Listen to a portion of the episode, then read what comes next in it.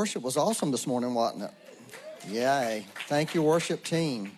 It's always awesome, though, if you have a heart to worship, right? If you don't, it may not be so awesome. So, so I wanted to, I'm going to go ahead and get started this morning. And uh, I hope everybody's doing well. Um, if you're not doing well, it's not my fault. But we will pray for you. And whoever's fault it is, we'll ask the Lord to make that right. How many people in this room feel kind of left out? Uh, have trouble feeling that? Raise your hand. Anybody raise? Uh, stand up if you feel that way. I really want to pray for you because I, I know about that. I kind of grew up feeling that way, and you know, it's been a long journey to overcome feeling on the outside looking in and not feeling accepted, and you know, that's just a difficulty. That's part of the fallenness and that's what part of what the Holy Spirit wants to do uh, is to deal with that. It's, it's, a spirit that operates in the world, a spirit of abandonment. Uh, we're all born into this world abandoned as orphans, um, and God wants to remove that off that thinking off of us as a mindset, uh, and it, it, it's a process. You know, our minds are renewed. Um, but I just it's hard to overcome for some of us. It's really been a challenge. It was a big challenge in my life, and it really took a pretty powerful impact from the Lord to help me not feel that way. And it creates a lot of problems in your life. And I was just feeling this morning during worship that for people who felt that they didn't fit in or felt left out or felt like they were on the outside looking in, that God really wanted to draw you in and begin to bring a healing in your heart where you wouldn't feel abandoned, you wouldn't feel alone anymore. And so I want to just pray over you. Father, we just thank you today that you are a father and that you dearly love us. And Lord, we live in this world that's fallen and is hurtful at times. Uh, we live in a culture that wants that you have to look a certain way or be a certain way to be accepted. And so many of us have never felt accepted and never felt we fit in anywhere. Uh, Lord, we want the, the house of God to really be the true house of the Lord, uh, to be the true Father's living room where people feel accepted and don't feel like they have to measure up. They don't feel like they have to be something to be loved and to be valued. And I just ask you, Lord, today that you would just, I just curse that spirit, that, that, that old orphan thinking, that thing. I just curse it off your people, Lord, especially those who are standing today. And I break that commission over their life, Lord, that abandonment feeling, Lord. I break their life, Lord. I declare, Holy Spirit, come now and remove that off in them. Remove that thing off their hearts and off their thinking, that atmosphere that gets on gets on us. Remove that atmosphere lord and bring us into the atmosphere that we belong. We're part of a family. We're part of a kingdom. We're, we're part of you lord. And i just ask you to make that a reality for these people lord. Make it a reality not just a theology not just a truth from the scripture but a true reality in their life lord. Lord we just release them from this this commission of abandonment this commission of being rejected and not measured. We release that off of them today, Lord, and release acceptance to them and love to them today. Lord, we just thank you for that in the name of Jesus.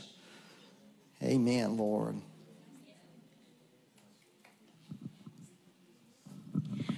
I just want to say that I struggle with that. And then the Lord reminds me that I have to stand against that by reaching out to people.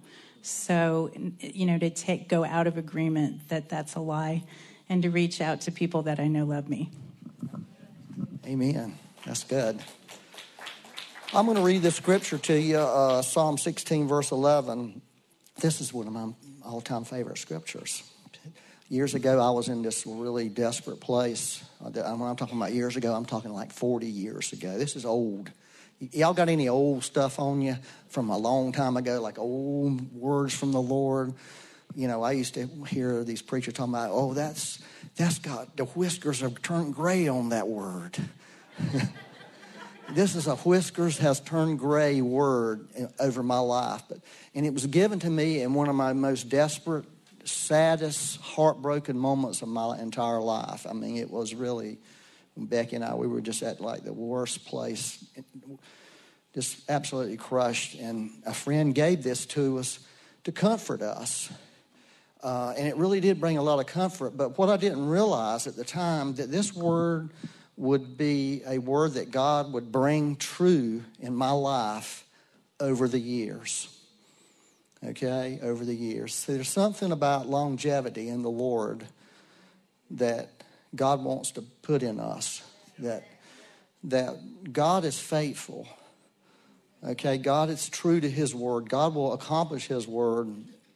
Uh, let me read this. It says, it says, You will show me the path of life. In your presence is fullness of joy. At your right hand are pleasures evermore. It, there's so much power in this for us today. This is incredible. You know, uh, that song we were singing earlier, uh, I think we started with it. All these songs were real prophetic feeling to me today. Every, every one of them was like speaking to me. But the one about in the morning you're good, and then I think it says in the evening you're good. Well, I was thinking about that. You know, morning, the morning of your life as a young believer in the Lord. That's that's how I was seeing that. And how and you know, and you go through life and, and some of you are in the evening of the Lord. I'm not there yet, but you know, maybe Don is, but you know, he claims he's not. I'm not saying he's dying, but I'm just saying, you know. But I'm just saying that God is good. Yeah, late afternoon. There you go. I'm just saying that in the different seasons of our life, um, you know, God really is good. If we could begin to see that, okay, and, and that's, I guess, what I want to try to help you. What I feel like the Holy Spirit wants to do is help us to see something about our lives and about the word of the Lord over our life you know, the Bible says this, you know, if you get a word from God, a true word from the Lord, it's going to it's to come to pass.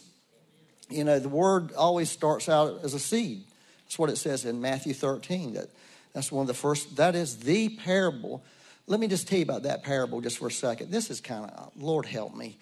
That parable, the parable of the sower, Jesus says if you can get that parable, you can get all parables. That's what Jesus said. Read it.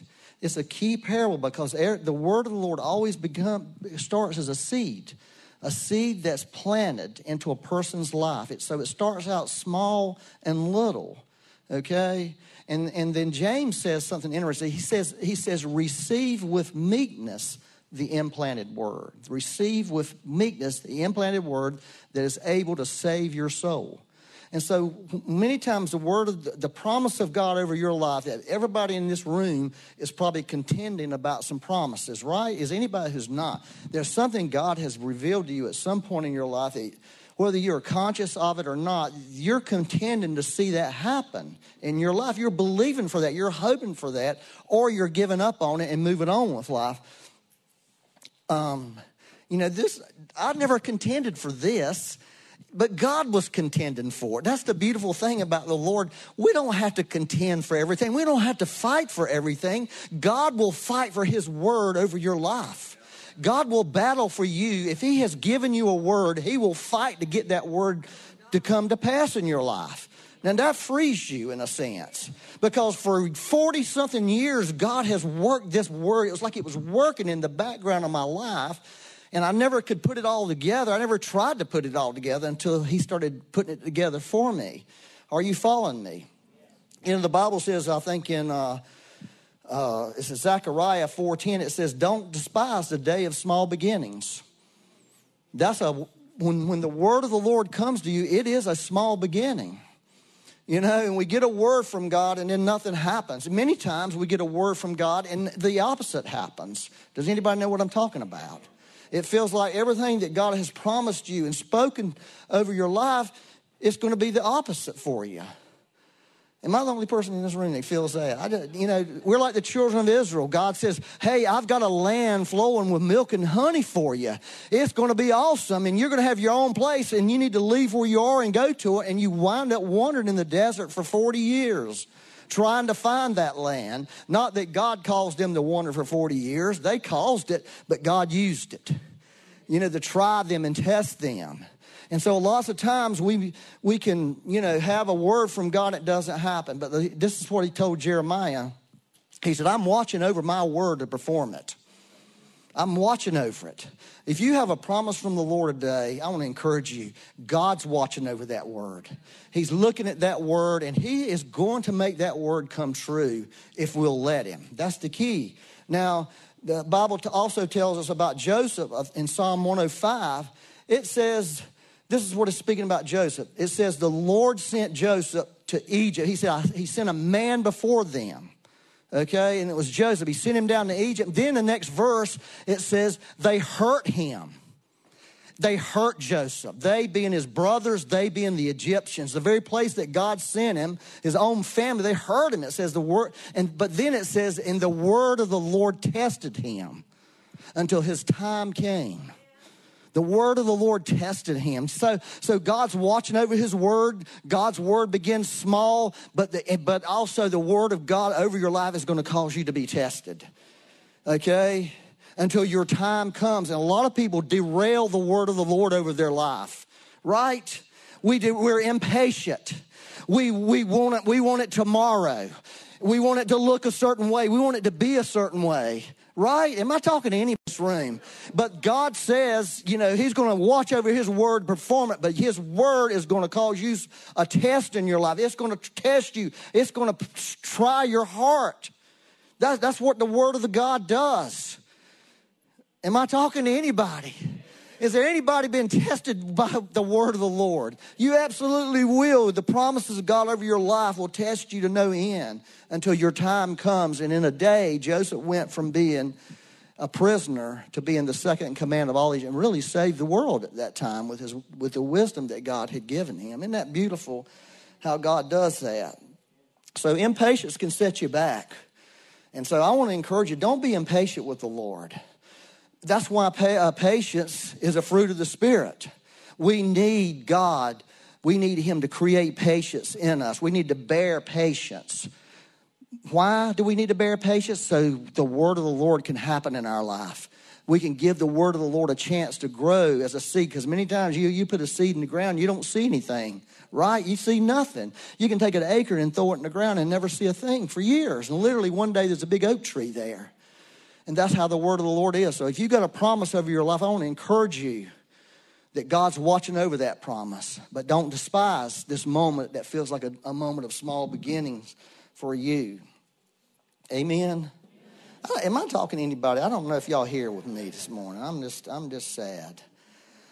Well, there's three things in this verse. Going back to the verse, this all that other stuff was just thoughts about this. Three things revealed in this verse. Okay, first it tells us God has a path for our life. That's, that's what God was telling me way back 40 something years ago. I got a path for your life, Byron. I've got something for you. I've designed a plan for your life. I've got somewhere for you to go. I got a place for you to go. I got a place for you to walk. Now, your path is going to be unique. Everybody's path's not the same.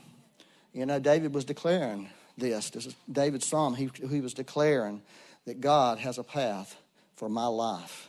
And we have to know that God has a path for our life. And of course, we know that path is the Lord Himself. You know, uh, and in that path, you're going to find your identity. Okay? That's what you're going to find on that path. You're going to, you're going to find your identity on the path that God's given you to walk on, not somebody else's path. You know, you can't find your identity walking on another person's path. You'll find your identity. You'll find your purpose. You'll find the reason that God put you on this earth and you'll find your most fulfilling life walking on the path that God wants for you to have, that God offers you as a believer. Isn't that really beautiful? The next thing it says, In your presence is fullness of joy. And that's the preciousness of God's presence. Let me just say that one more time. I want y'all to get this. I want you to think about how precious the presence of the Lord is. I, I won't. I don't know. That was the one thing in my life. I wasn't getting that path thing forty something years ago. I really wasn't. I was on my own path still then. I was a believer, but I had my own thoughts about how my life should go. God had different thoughts, and I'm thankful He did. But I did start picking up on that preciousness of the presence of the Lord. You know, and I've wondered about, you know, revivals and spiritual things that we experience, why people love revival. You know, there's lots of things when God moves, it's awesome. You know, there's more healings, there's salvations. But really, the greatest thing about all that is the preciousness of the presence of the Lord.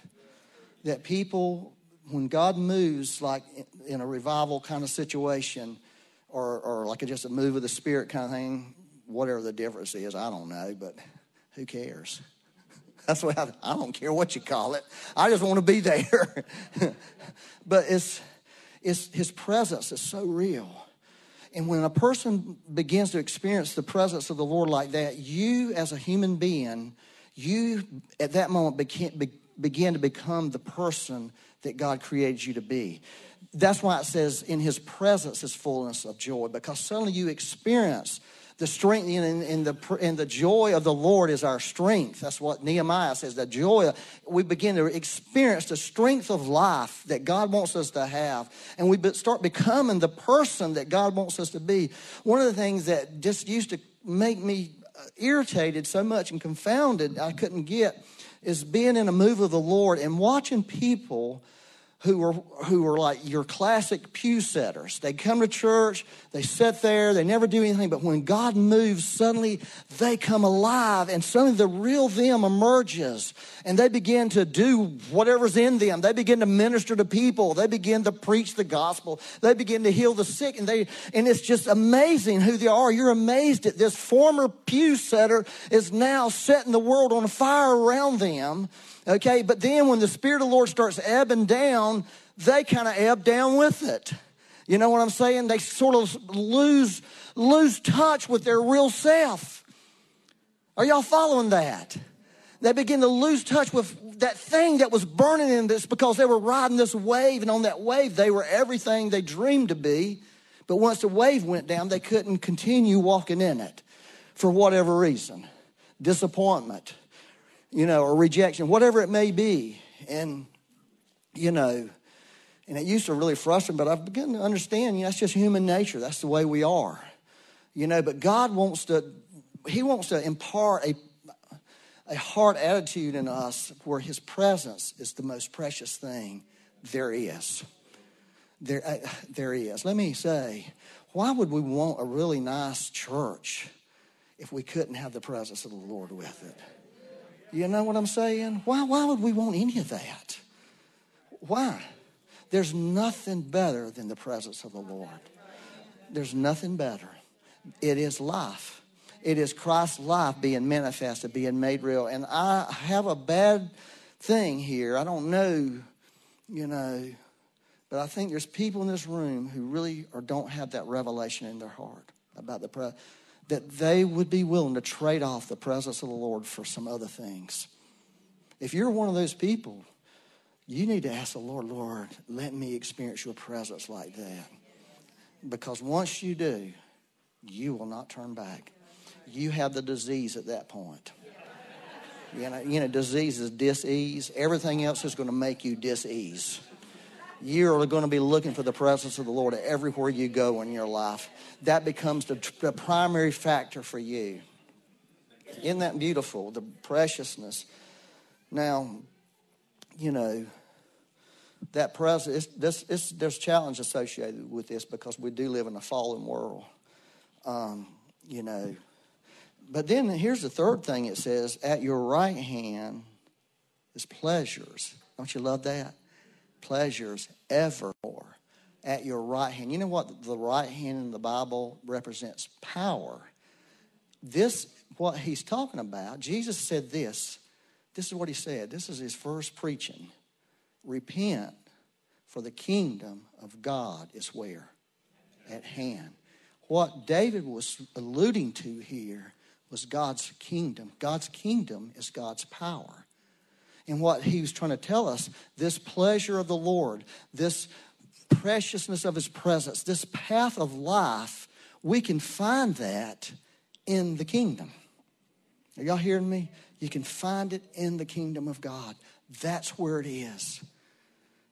It's, it's life changing. Listen to this verse. Everybody knows it. Are y'all following this so far? Well, good. Matthew 6 33. Everybody knows this, but this is very important right now for us, I really believe. Well, it is for me. How many people have problems in their life that you can't solve? Anybody got any un- unsolvable problems? Well, I've had these unsolvable problems, okay, for months on end, just seeking the Lord, like, how do I solve this problem? I need an answer from heaven. I prayed every prayer that I knew to pray. And finally, one day, I decided something is not working in my life because God doesn't seem to care about what I'm going after. And I realized I was seeking not first the kingdom. Are you hearing what I'm telling you? My prayers became something not necessarily about the kingdom. I wanted an answer where God was saying, Your answer's in the kingdom, Byron. And if you'll seek the kingdom, you'll find the answer there. Are y'all hearing that?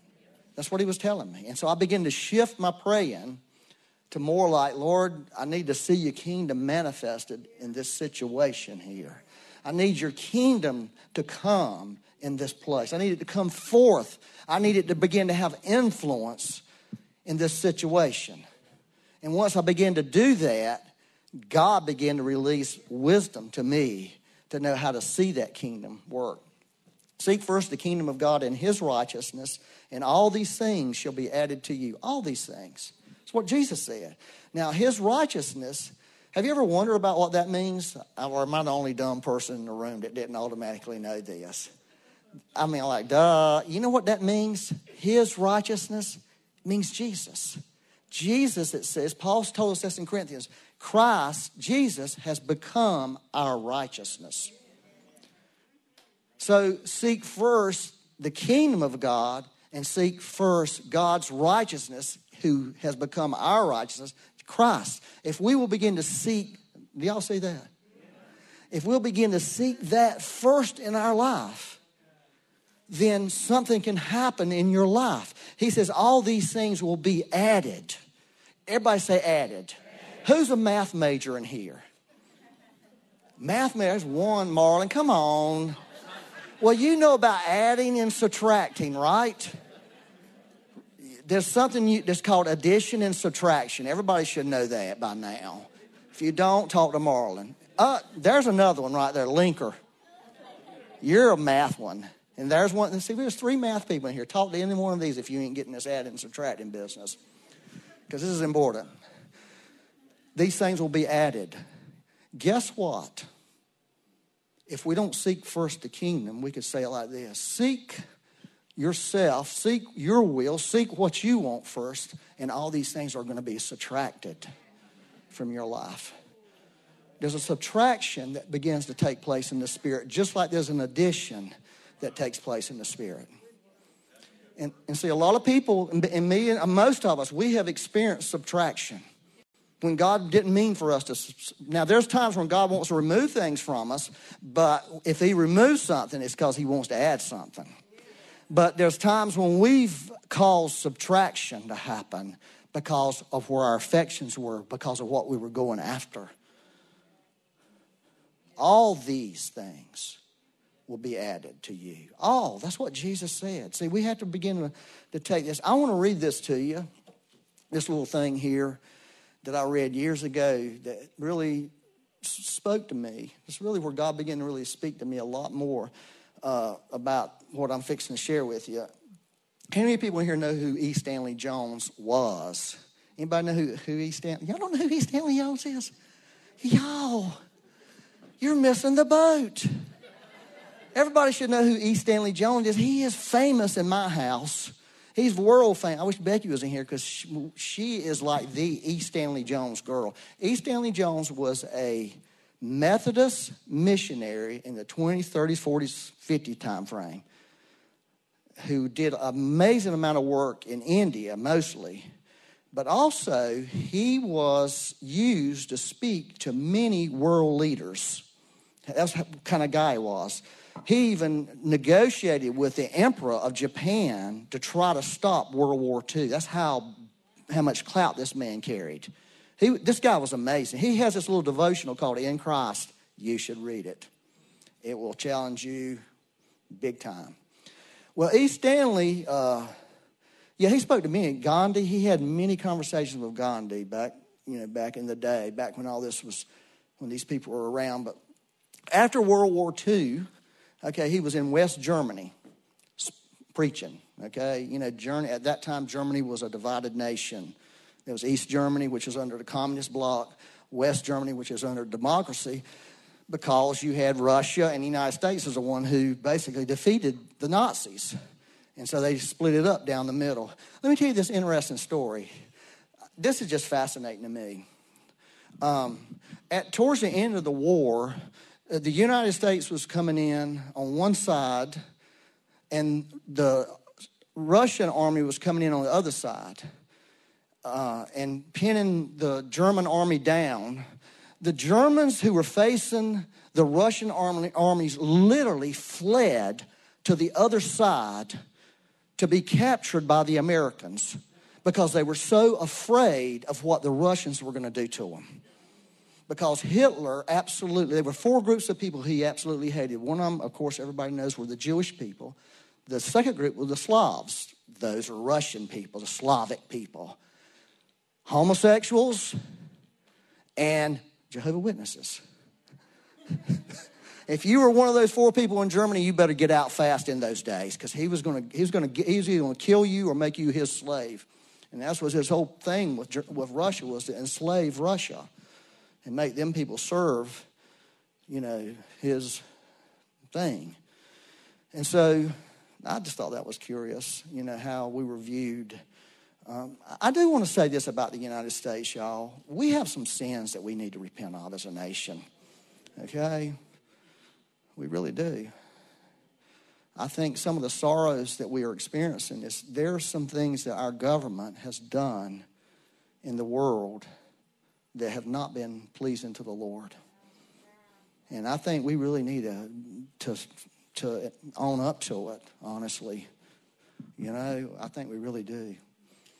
And, and if you begin to study some of the wars and some of the things that have happened in the world, you, you'll start seeing a picture of us that we don't, we don't approve of. That we, were, we would say, that's wrong. That's an injustice. That's wrong. That needs, to, that needs to be made right before the Lord. Or are we going to keep this demonic thing working against us? Anyways, that's another whole story. Uh, but this is about subtraction. This is the lesson this was a great lesson from history about, about subtraction. Uh, this is what uh, E. Stanley said. I was speaking in a cathedral in West Germany on the kingdom of God. On the front seats were prominent German leaders. As I spoke, they kept pounding their benches with their fist. I was puzzled. I didn't know what it meant. Was it for me or against me? But at the close, they revealed what the beating of the benches meant. This is what these German leaders said. You seem to sense why we turned to Nazism. Life, life for us was at loose ends, compartmentalized. We needed something to bring life back into wholeness, into total meaning and goal we thought Nazism could bring back that whole. We thought that. But it let us down. It let us down in blood and ruin. That's a nation talking. These were people that were former Nazis. We chose the wrong totalitarianism.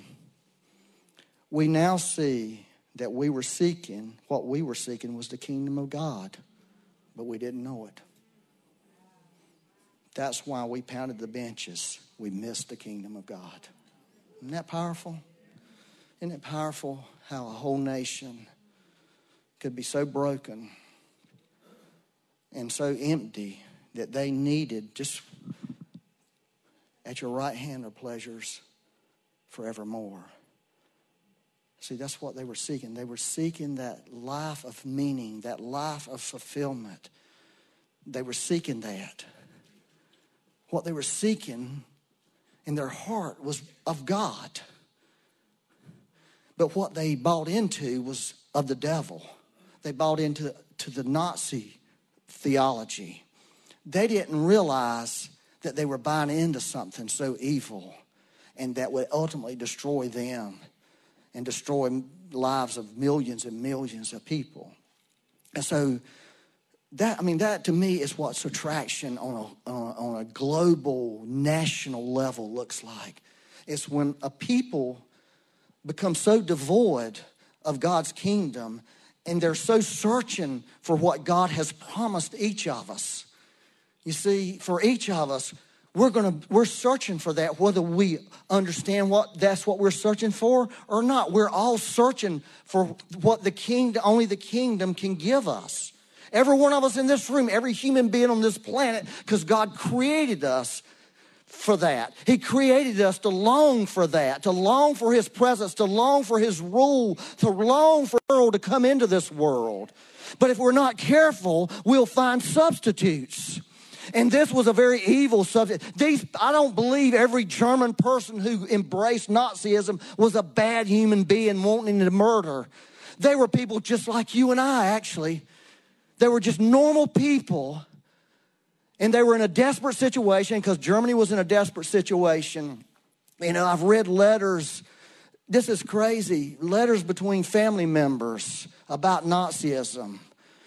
Very reminiscent of what we hear today in the United States the division in families over is Nazism a good thing? No, it's a bad thing. Even in families, there was this division developing okay, over it because it was un, they were unsure about it. Because and nobody, you know, nobody really has the ultimate answer of why Nazism became what it became, except E. Stanley. To me, that answered it right there. There's lots of reasons.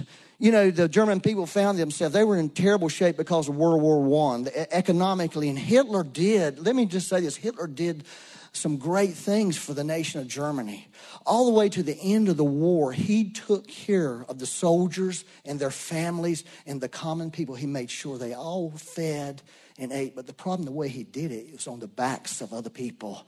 It was stuff he stole from the Jews he killed and from the, when he plundered Poland and these other nations, France. You know what I'm saying? So that they were in a, they were in a mess. We're we're like that today. We have a we have these extremes. We have these, we have this, this hunger for this. And so what, what's, what's coming? Oh, Marxism suddenly becomes for, for a younger generation and even some older generation, suddenly it becomes attractive. Why is it attractive? It's attractive because they're looking for something. They're looking for the kingdom, but they don't know it. They're looking, that's why this whole Marxism thing or this whole right wing, you know, Christian nationalism thing has suddenly become a thing. If people are looking for something like those people in Germany, they're looking for the kingdom of God. And they don't know it, and they're, they're, going, they're going for something they think that's going to make them happy, that's going to give them fulfillment, that's going to make our country a good country to live in. The Germans actually thought that for a while. Nazism is going to make Germany a great country again. We will be a good, good country. We'll help other countries. This is going to work.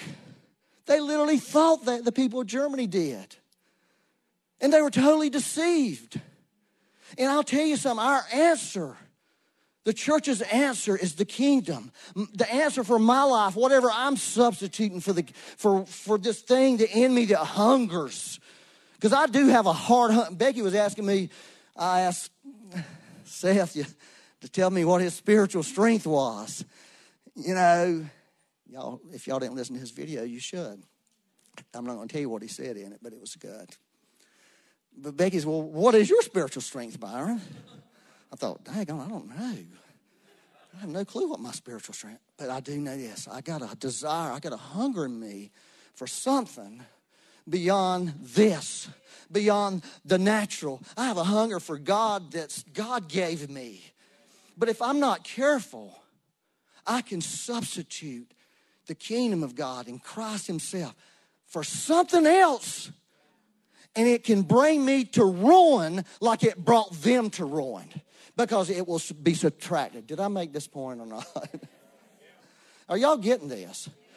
I'm not just talking about our country now, I'm talking about us personally. Each one of us. I'm not, talking, I'm not trying to be political here. I'm talking about, I believe the answer for our country is God's kingdom. That's the ultimate answer because we can give them the best political answers in the world, but at the end of the day, people are still looking at my right hand or pleasures evermore, says the Lord. That's the life I've invited you into. I want you to begin to experience that and begin to taste that. And the only way you will, and the only way your life is going to have a sense of fulfillment and a sense of purpose is in the kingdom. That is the only way, y'all. That's our only answer. That's why the body of Christ is in the world. That's our job, is to get this kingdom flowing in us so we can flow to other people. I'm sorry, y'all. years ago, the Lord told me this. This is years ago in my journey about this kingdom thing. He said, Byron, you need to be careful, careful about vacuums or voids. I'm like, what do you mean? What does that mean? Well, you know, nature abhors a vacuum, right? Is there any science people in here right now? That's, it does, doesn't it, Marlon? That's a scientific fact. If there's a vacuum in nature, something. Well, if there's a vacuum in your heart, there's something going to fill it. If there's a void in your life, there's something looking to fulfill it. And there's only one thing that should fill it, and that's Christ and his kingdom. That's the thing. And that's what he was telling me, Byron. You can't have these voids in your life. You can't have these voids in your thinking. Because if you have a void in your thinking, something's going to fill your mind with thoughts. You better let me have that thought. You better give me those thoughts. Let me have into your mind. Support it. You know, so I believe one of the things that for for the losses that we've all suffered personally and ultimately, you know, that we're suffering in the world, the whole world's suffering right now, is they can only be rest, restored when, as much as the kingdom of God is restored into our hearts. And that becomes the first thing we seek. I think that's the key for, for restoration. The restoration of all things is not going to happen apart from the kingdom being restored to us. And we become people of the kingdom and desirous of the kingdom and seeking the kingdom above all else and his righteousness being Christ above all else. That's, that's our answer. And I believe that's the solution to the problems of the United States of America and the nations of the world. I think it's the kingdom of God. I think there is not another solution outside of it. There's good answers. There's things that should be done, obviously, politically, blah, blah, all that. But I am not none of those things, so I don't know how to tell them to do that. But I do want to tell them this God's kingdom, come. Come in our government. Come in our government. Come in our governor. Come in our presidents. Come. That's what we need. We don't need all this. We need the kingdom to come forth, to manifest, to begin to influence the decisions and choices that are being made and the policies and the directions of our nation. We really do. All right, I can talk a little bit more, yes or no. I can stop right now and be happy as a, you know, pig. I can be happy as a pig in slop, right? Y'all know about that. Yeah, pigs love slop. Yep. So, can I, am going to read this verse to you. Uh, this is classic. Y'all know this. Blessed are the poor in spirit, for theirs is the kingdom of heaven. That's Matthew 5 3. That is the beginning of what we call the Sermon on the Mount. Everybody, not the Sermon on the amount. Pete gave us the Sermon on the amount. Did you love that, Pete? Good job. The Sermon on the Mount. Called the, that was Jesus one was called one of Jesus' greatest sermons. I think there's gosh, I forget how many verses there are in it, but uh, that he begins with the kingdom. He, that's his first thing, and he says, "This is this is how this kingdom thing works." Okay, it's given to people who are meek enough to receive it.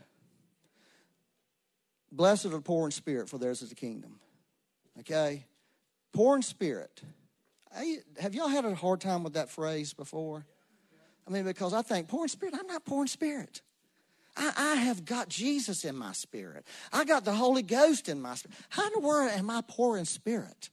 If I got all that, here's what he's saying, y'all. He's saying, poor in who you are in self. If you're willing to become poor in self life, if you're willing to become poor in who you think you are and what you can do and what you can't do, if you're willing to become impoverished in that area, then the kingdom of God will find a place in your heart. And the kingdom of God can begin to work through your life. That's all he's looking for. That's what, that's what the kingdom's looking for. It's looking for people who don't have the answers, who are willing to lay down what they think they know, They're, who are willing to embrace the weakness of themselves.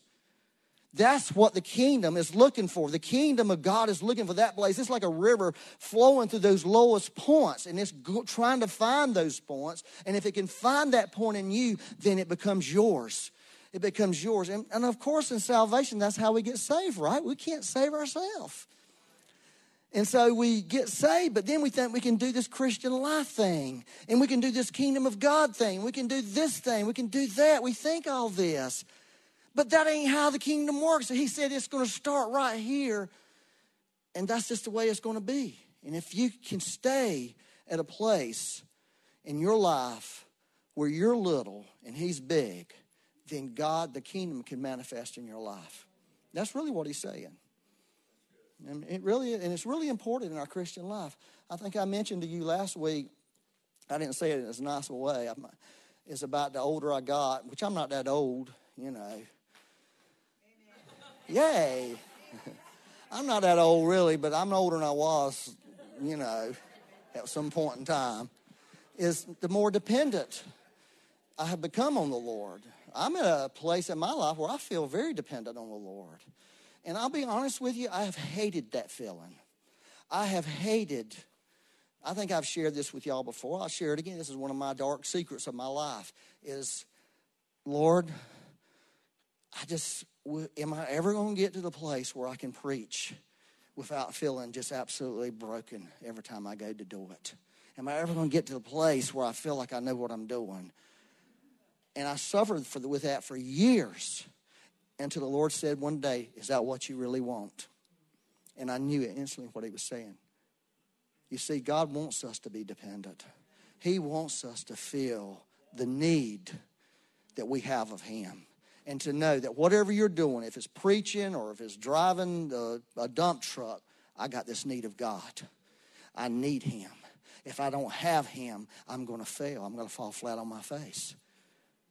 That's, that's being poor in spirit you know, we don't need to be the people with all the answers.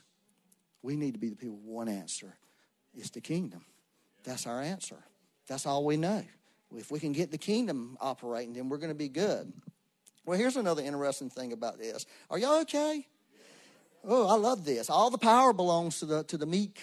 All the powers of the kingdom, all the forgiveness, all the love, all the joy, all the peace, all the righteousness. It's all yours. It's all given to the people who will receive it, who humble themselves.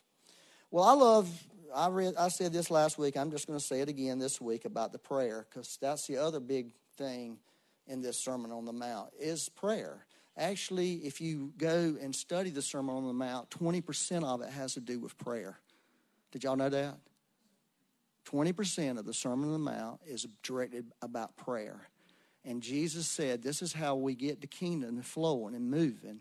Is this your kingdom come, your will be done on earth as it is in heaven. And I think I said this last week, but I'm going to say it in a nicer way. I probably was a smart aleck last week when I said it. I can be a smart aleck, by the way. You know, I found that out hanging out with one of my grandkids. Like, God, that kid's so much like me. Why has he got such a smart mouth? like, uh, I think I need to pay attention here. Anyways, uh, I this is what I believe. Jesus was present. Jesus said, Your kingdom come, your will be done. Pray that way, even though the king and his kingdom was there. What a better way may be to say this Your kingdom come forth. The kingdom is here. y'all. It really is. The kingdom of God is here. It came when Jesus came. It never left, and it's never going to leave. He left it here. What he wants us to do is like, your kingdom come forth. Your kingdom have influence. Your kingdom manifest. In fact, some people actually believe that is not just a petition prayer, it's more of a decree prayer or declare. In other words, instead of saying, Lord, Lord, bring your kingdom, I need your kingdom, it's more like, kingdom of God come forth. A lot of people really believe that. I'm not smart enough to know. Okay? But I do know this the kingdom's here, and the way it gets released is through prayer or through the spoken word. Because Jesus said, You have the keys of the kingdom when he spoke to Peter. And how did Peter release it? He got up and spoke it. And when he spoke on the day of Pentecost, the kingdom of God was released. Y'all just sitting there looking at me badly, badly, badly, badly. You know? So I believe the Lord really that's that's the reason, you know, for this prayer is that we that's how we release the kingdom is through these declarations and through these prayers that we begin to speak. So if you're a sick person and somebody prays, Father, bring your kingdom, release the kingdom into their body. Bring it forth, let it manifest in their body, in their physical body, because we know that people are already healed, right? By his stripes we were healed.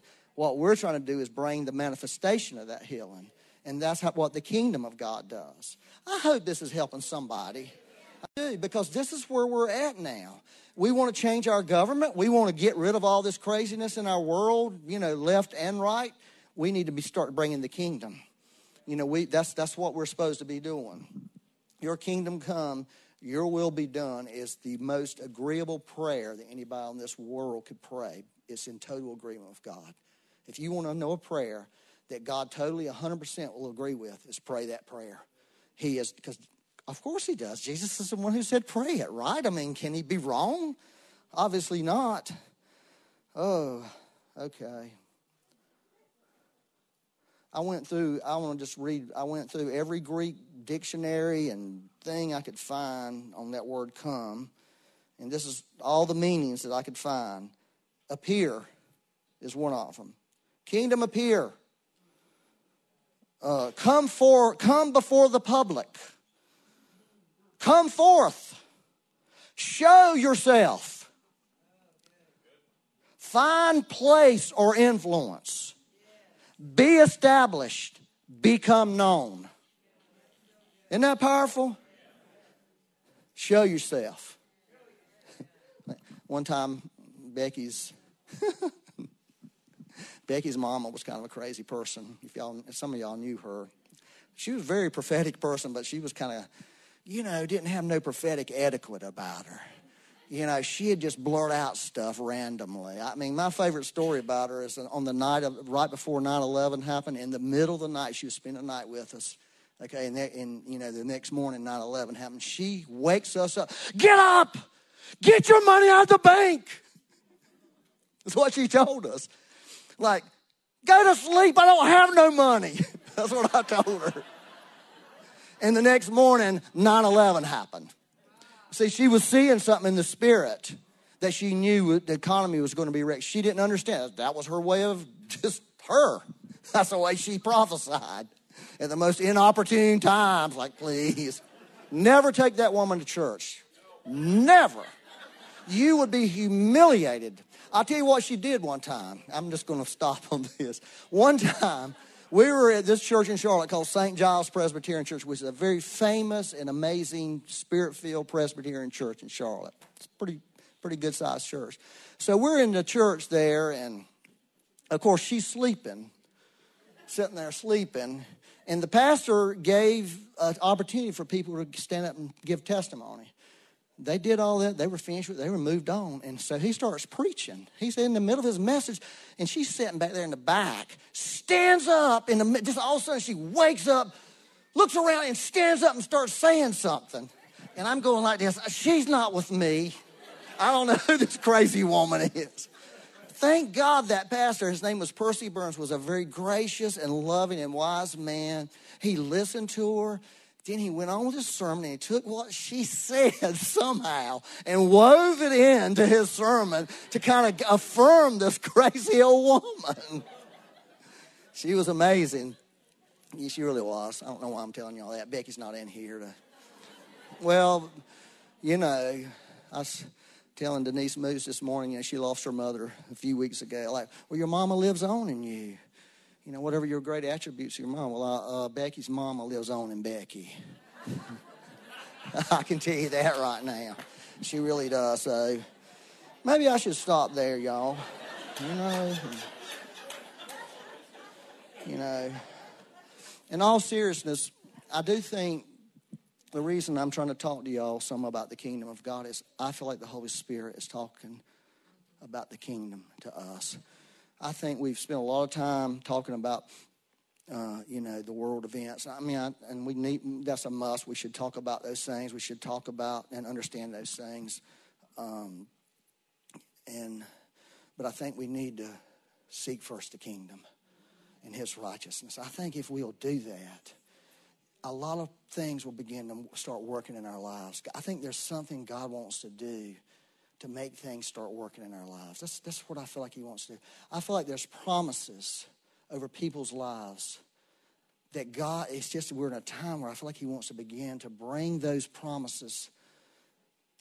It's, you know, we've been, to, you know, we've been through some stuff. Everybody in this room has, but I think it's time, you know, for those promises to begin to come forth.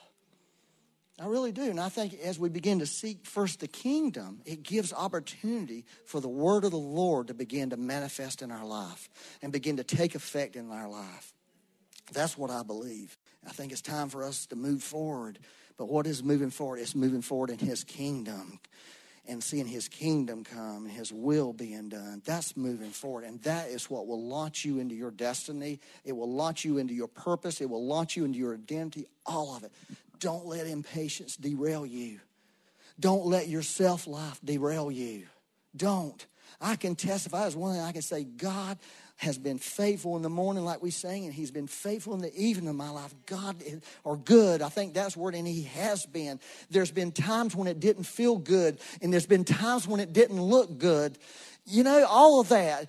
You know, like even when I don't feel it, you're still moving. I have, I can tell you, He has been in my life, even when I didn't even know God was at work. I felt deserted by God. I felt just lonely and busted. God was still doing what God did. And God has been a loving God to me and a faithful God to me, and He has loved me over and over and over when I least deserve it. And He wants everybody in this room to experience that and have this thing in you where you go the long haul with God. And you'll see your promises. You will get your answers on, on whatever it is in your life. Amen? Amen. Let me just, just end. Who did this? you did. Come on, y'all stand up. It's your fault, Corey. Yeah, it's your fault. Woo! Lord help. Yeah, yeah. Yes, ma'am. Yeah. We'll come up here, though, so everybody can enjoy what you got to say. Y'all, if y'all would like to, hey, you know, speaking of prophetic people, Sharon Mass is very prophetic. Come here. She, if you want a word from the Lord, you can ask her to give you one.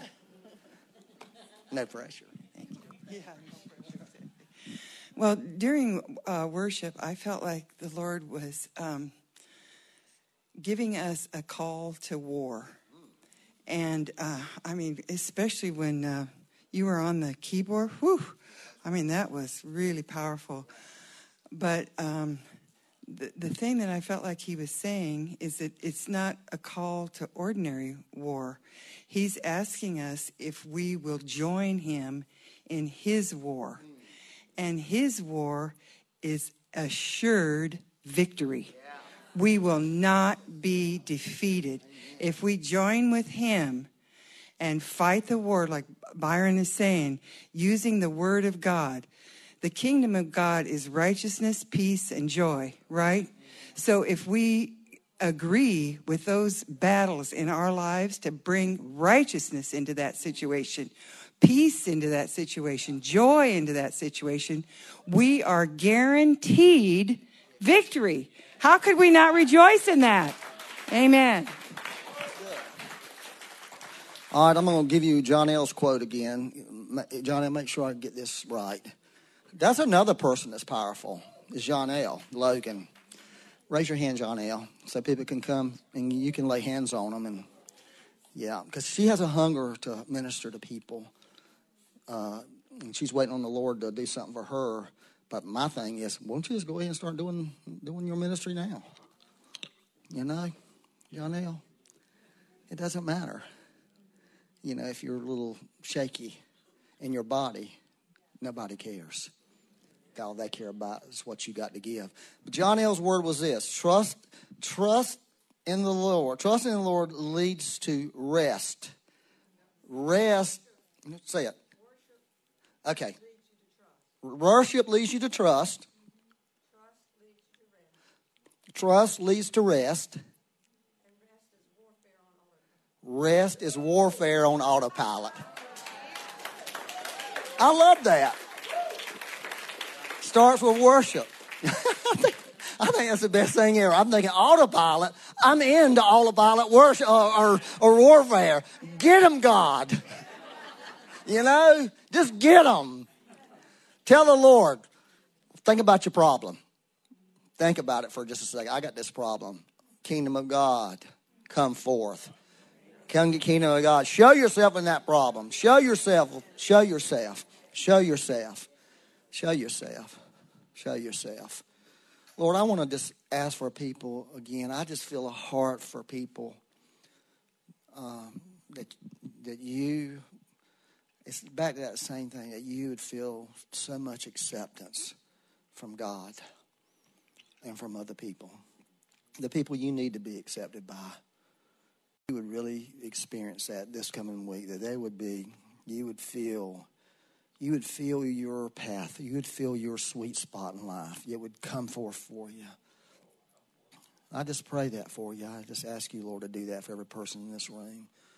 Because God we're not trying to please men, but God did create us to have a need to be accepted on this earth. He really did, and He wants you to know that you're accepted in the beloved. He really does want you there. All right, is that all good? Yeah.